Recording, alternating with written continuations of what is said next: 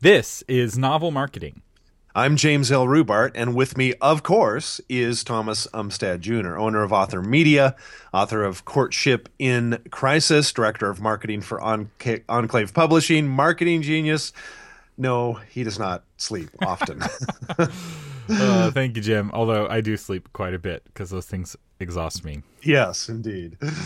And this is the show for novelists who want to become best selling authors, but also for authors who want to make money. That's right. We are on part two of our series, How to Become a Career Writer.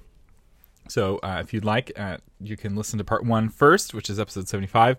We're going to be talking about how to make a career out of your writing. So, you're not a starving artiste, but you're actually an author who has money that comes in from your writing uh, and that you can use to pay bills like rent or mortgage or food, because apparently those are important.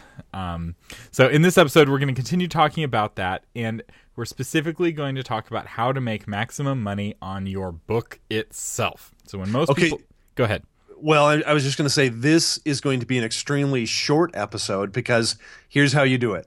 What you need to do is write a bestseller that sells around 10 to 15 million copies and really you're you're done. Yeah. So, uh, yeah, thanks for listening. This show's been brought to you by My Book Table. No, we're we're kidding, of course, because here's the deal: you can't even just write a best-selling book.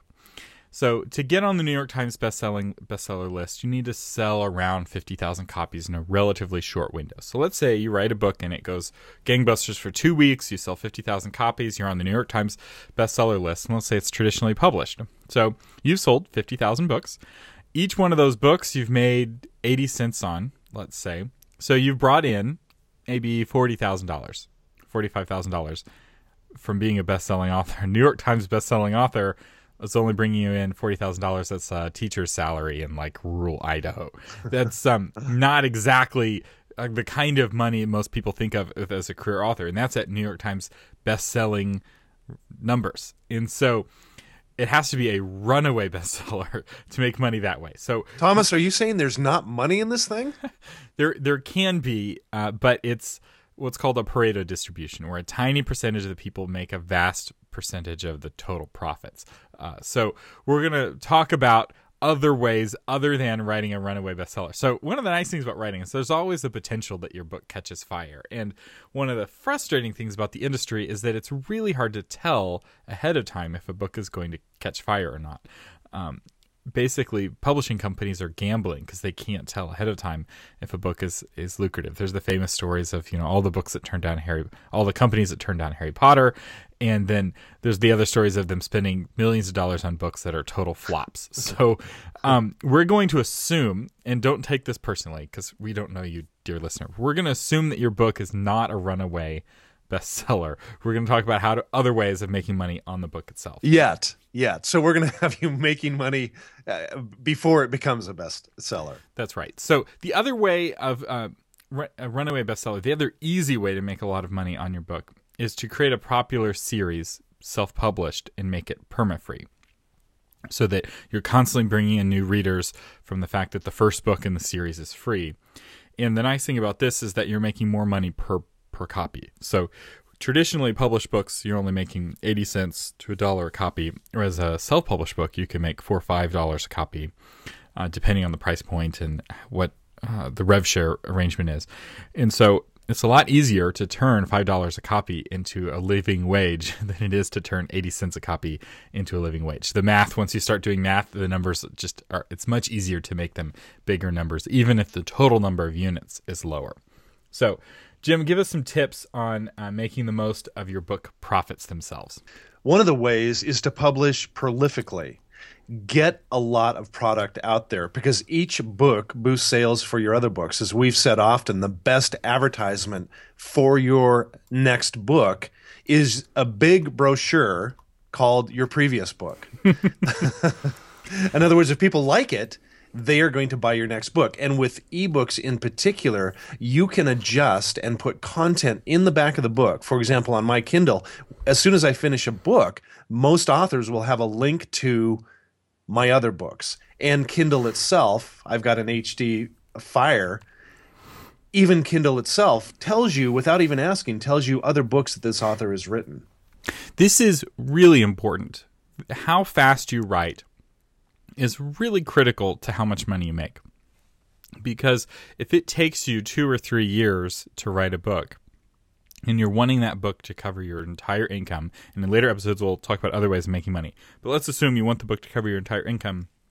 That one book that you write every two or three years has to bring in not one year's salary, which is already pretty hard with a single book. It's got to bring in multiple years' salary. So suddenly you're needing a lot of money and you're needing the discipline to not spend that money. And I was talking with a literary agent, friend of mine, and he was talking about how he, he'll sometimes get these incredibly huge contracts for his clients, and they will go out and blow all of that money on a fancy, you know, car or a fancy vacation or some sort of extravagant expense. And you know, a year later or a few months later, they're, you know, begging for more money. It's like, you just got a hundred thousand dollars. What happened to it? And they're like, well, I spent it. what else do you do with a hundred thousand dollars?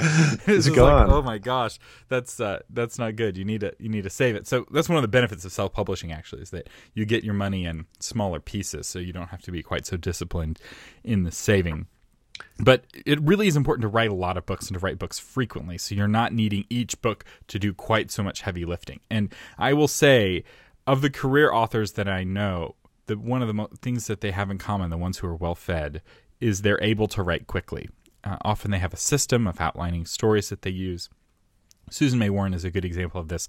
She has this system that she teaches at uh, my book therapy. And she's not paying us to sell this, but uh, I've seen the results from her students, and they're able to create a higher quality book, and they're able to create that book faster, which is so important when it comes to being able to put food on the table.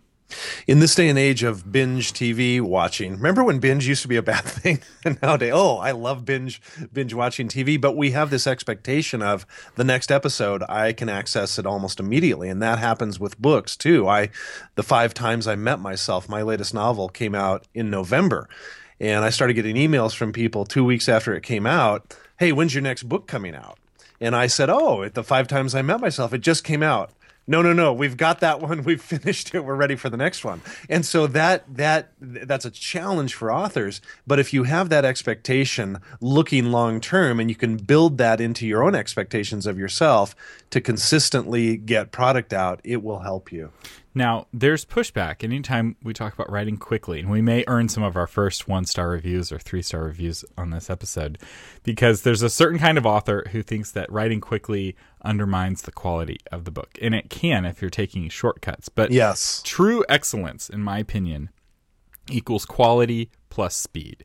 Anyone can create quality if they have enough time. There's the, you know, saying that the dictionary that a monkey could create the works of Shakespeare uh, given enough time and a typewriter. I don't think that's true. My views of chaos theory make that impossible. But but there is some truth in it that with enough time, anyone can create quality. But true excellence is being able to do quality work very quickly, like with electrician you hire a beginning level electrician it takes them two hours to do the work. They charge you less uh, on an hourly basis. But you call in a master electrician and they're able to do that same work in 15 minutes and probably at a better level of quality because they have so much more experience.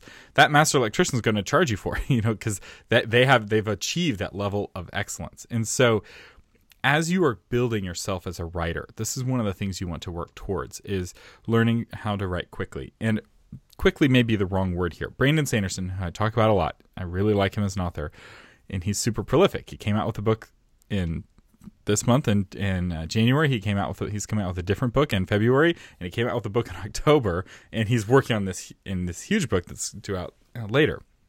And he says his secret is that he's not fast, but he writes every single day. He's very consistent and he outputs consistently. And that is one of the things I found with professional writers is they treat it like a job and whether they're feeling it or not, they sit down, they shut up and they write. And they do that every single day and after a while they've strung enough paragraphs into chapters, enough chapters into a book that they have something worth selling and they keep doing that over and over again until suddenly they're making a living as an author. And uh, I get this question a lot from from authors. How did you write your first book? Because you had two young sons, you were running your business. How did you get your first novel done? And I said I committed to writing 20 minutes a day.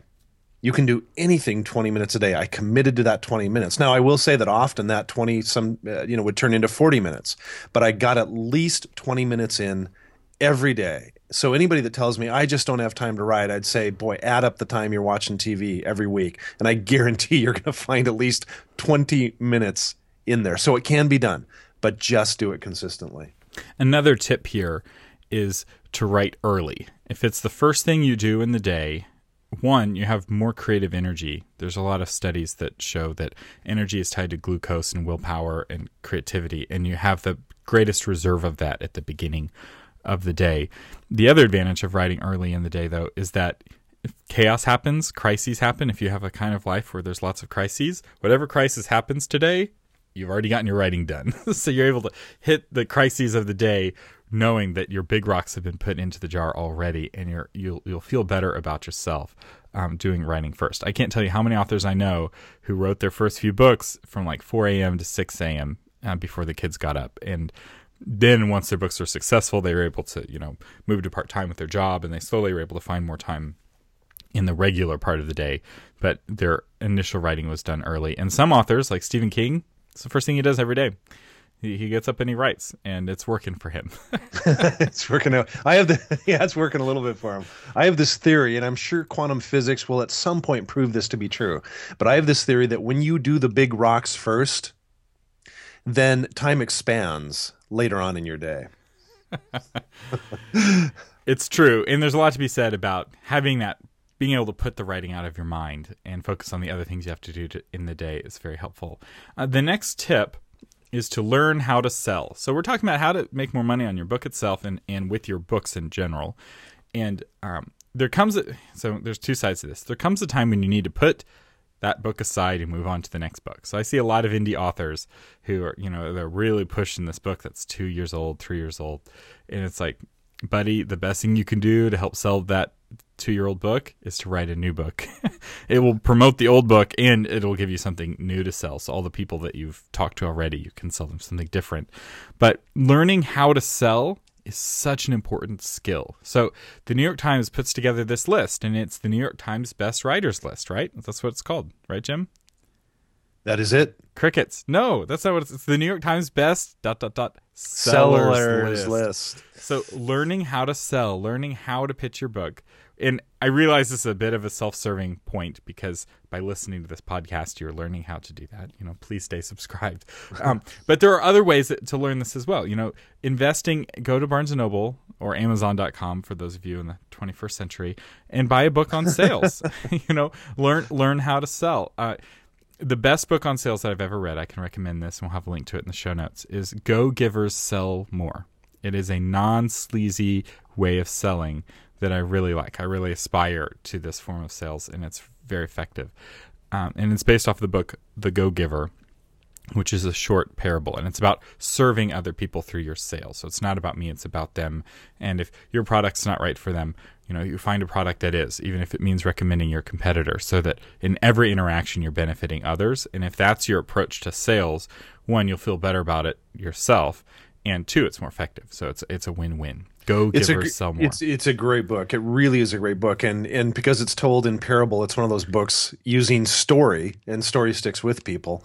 Um, and I think that's a book that will stick with you. And it, it, sales has a negative connotation. When most people hear the word sales, they think, yeah, used car salesman or a tin man trying to sell you windows you don't need. So instead of thinking you need to learn how to sell, uh, think of it in these terms I need to learn how to help people more effectively. And if you do that, the sales will come. That's right. Okay, the final tip is to use Amazon affiliates or affiliate programs in general. Now, I will say we recently did an episode on this. It was one of the episodes I did while Jim was out with the plague, so it's just me. It's not as good, but it is very useful materials. Episode 73. So I won't hash this out too much here, but the short version is Amazon will pay you a bounty for sending people to buy the book from them rather than from sending uh, your readers to one of their competitors. Now, here's the best thing about this all of their competitors have similar bounties. And so each one of them will pay you a little something, something to send people to them. And so if you're using a tool like My Book Table or even just a regular page that you built by hand, if you put the affiliate links to each one of the competitors, regardless of what your customers click on, you get bonus money. And with stores like Amazon, they give you a cut of the cart. So if they buy your book and a digital camera or and an iPhone case or a new computer or whatever of the like a zillion things they can buy on Amazon, you get a percentage of those items too. So they add your book to their cart and Amazon's like, you've added this $15 book to your cart. For $10 more, you can get free shipping. And they're like, ooh, I want free shipping. So suddenly they're piling all these things from Amazon into their cart. You get a percentage of all of that. And, and the same is true uh, for the other stores as well. So I break down the individual affiliate programs pros and cons, how to sign up for each one in episode 73. I encourage you to listen to that. But for traditionally published authors, often this is the only money they make, especially before their advance is filled out. They're making zero money off their book before the advance is filled out, except they're getting a check from Amazon every month saying, "Hey, thanks for sending folks our way. Uh, you sold, you know, 20 copies of your books, two dishwashers, and uh, some diapers. Here's a cut of all those things." So check that out, episode 73. And then finally, with all of these tips, it's so important to think career. You need, in terms of making money off of your book, you need to think beyond just the single book and think about all of your books and how your books can help promote your other books. So, stringing your books into a series, putting your books into a common world. So, Jim's books uh, are starting to kind of come together in the single world where they're referencing each other in different ways. And what's great about that is that it's all of these entries into this world of books. Each book is basically a chute into this um, ball pit at like Chuck E. Cheese or some. Uh, this is a terrible metaphor, but it rescue me, Jim. but Thomas is right. What I have intentionally done this, and I realize there's some authors that write in multiple genres, or you can't fit the world into the world. But what I have intentionally done in all my books is I've put these little Easter eggs so that if you're a fan of my books, you'll go, "Oh my gosh, he's referencing this book in that book." In the book that I just turned into my editor, which comes out in August, I make a reference to the coffee Black Fedora, which happens in the five times I met myself. So it's just a fun way to integrate all those books into the same world. So somebody that does enjoy the books, it feels cohesive. And that's thinking as a career rather than just one individual book. And one more thought on the whole career idea that that it's a career is back to this idea of an umbrella where everything else fits under you, the author, you, the brand, you are the business. Oftentimes on Shark Tank, you'll find the shark say, Well, you've got a product here and it's selling, but it's not a business, it's a product. So if you think of your book as that's it, that's the business, that's not the correct way of thinking. You've got to think broader that you've got this business called Thomas Umstattd Jr. or James L. Rubart, and underneath that business are multiple products. My company, Author Media, one of the things we worked with lots of authors for years, building them websites, helping them market, helping them become career authors. And one of the tools that we developed was called My Book Table, uh, which is the sponsor of this show. And so we built My Book Table to help authors better monetize their books, better monetize their websites. And monetize is a fancy technical term for making more money out of. So we found that a lot of authors, they're not selling very many books on their websites and they weren't selling and they weren't making very much money on the books they were selling. So we built My Book Table to help them sell more books, make buying the book easier, and to integrate with affiliate programs easily so that they can make more money so they can get the royalty plus the bounty or plus the affiliate and um, you can get you, there's a free version that comes with many of the features if you want to use your own affiliate codes um, that's where the paid version comes in and with the coupon code novel marketing you can get 10% off on checkout at mybooktable.com. Today's featured iTunes review comes from Roland Denzel. He is the author of Lose Weight Today. All you have to do is start. I like that. I love that subtitle. All you have to do is start. Uh, Roland says, Great stuff. This podcast is gold. All authors should listen to these guys. I love Roland. Thank you, thank you, uh, Roland. And lose weight today. That's exactly what I what I want. So I, I may be checking out checking out your book. Uh, if you want your name featured in a future novel marketing podcast, all you have to do is leave us a review. It can even be a negative review, but we like the positive reviews as well. You can leave us a review at iTunes, and we really appreciate that. You've been listening to James L. Rubart and Thomas Umstattd Jr. on the Novel Marketing Podcast, giving you novel ideas on how to promote yourself and your writing offline, online, and everywhere in between.